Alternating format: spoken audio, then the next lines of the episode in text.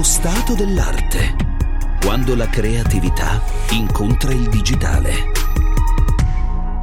Di Clelia Patella hanno riaperto le frontiere, forse qualcuno di voi è andato a Wembley a vedere trionfare la nostra nazionale o più semplicemente ha deciso di fare un viaggio nella capitale inglese. E visto eh, che, come dico sempre, ovunque tu vada c'è un po' di arte, figuriamoci lì. Insomma, già che siamo a Londra, non andiamo a visitare un museo, eh, vediamo un po'. Allora, prendo lo smartphone, guardo, dove vado? Mm, magari questo, il Museum of Contemporary Digital Art di Londra.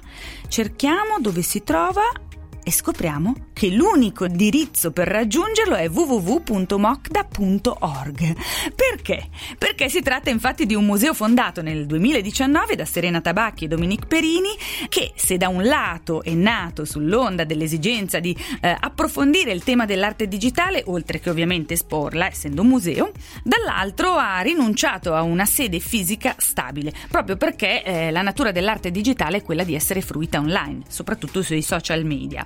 Un'intuizione che ha anticipato eh, la corsa alla digitalizzazione, figlia della pandemia, perché è aperto appunto come dicevo prima nel 2019, e l'ha superata mettendo la freccia. Ecco, con la mission di andare oltre a quella tendenza che si è eh, accentuata dopo il boom della criptoarte di creare un semplice marketplace o una galleria eh, virtuale, ma appunto col fermo intento di essere uno spazio di formazione e cultura.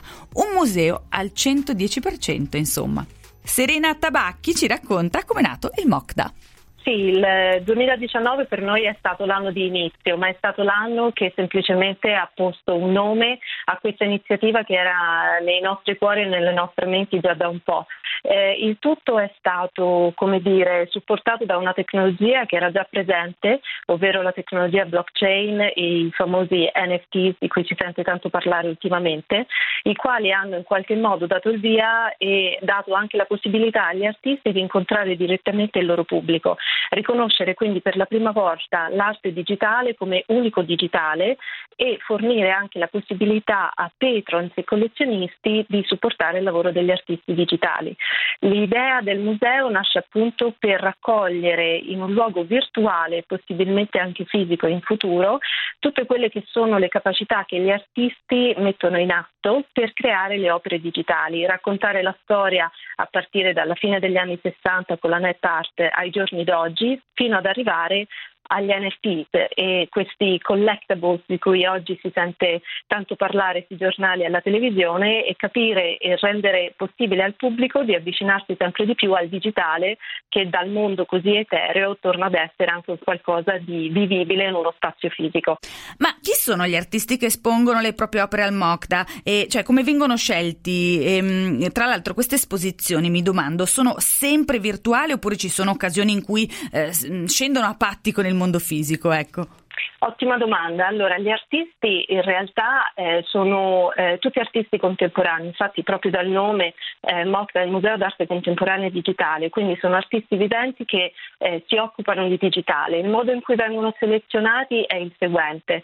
Eh, molti di loro si eh, presentano a noi in quanto interessati a partecipare al museo ed essere presenti nella collezione permanente, ma c'è una selezione fatta da un team curatoriale che eh, si occupa appunto di capire quali sono le opere che da qui a 50, 100 e chissà quanti altri anni saranno rappresentative del movimento artistico che stiamo vivendo oggi e quindi raccogliere in questa collezione quello che l'arte digitale fino ad oggi e nel futuro ci racconterà.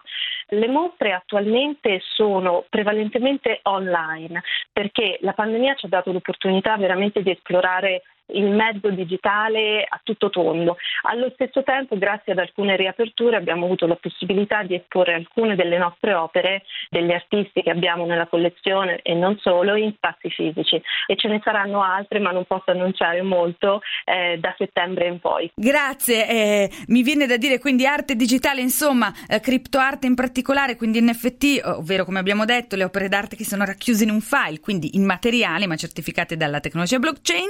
Il il boom della criptoarte è stato tale, ehm, con crescite esponenziali delle vendite e, e, e opere eh, aggiudicate a cifre veramente da capogiro, no? da, da temere che il tutto possa rivelarsi una bolla speculativa. Io vorrei sapere tu Serena che cosa ne pensi, qual è il futuro dell'arte digitale?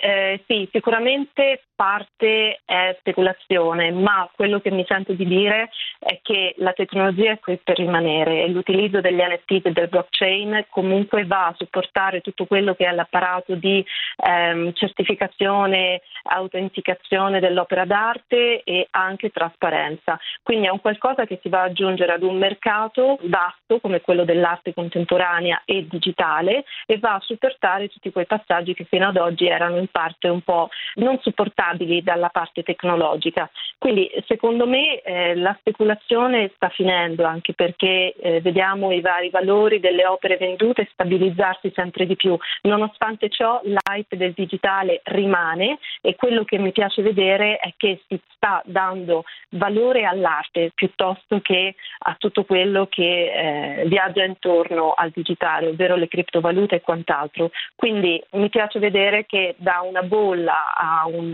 un picco estremo si sta passando a dati molto più eh, stabili e anche molto più concreti.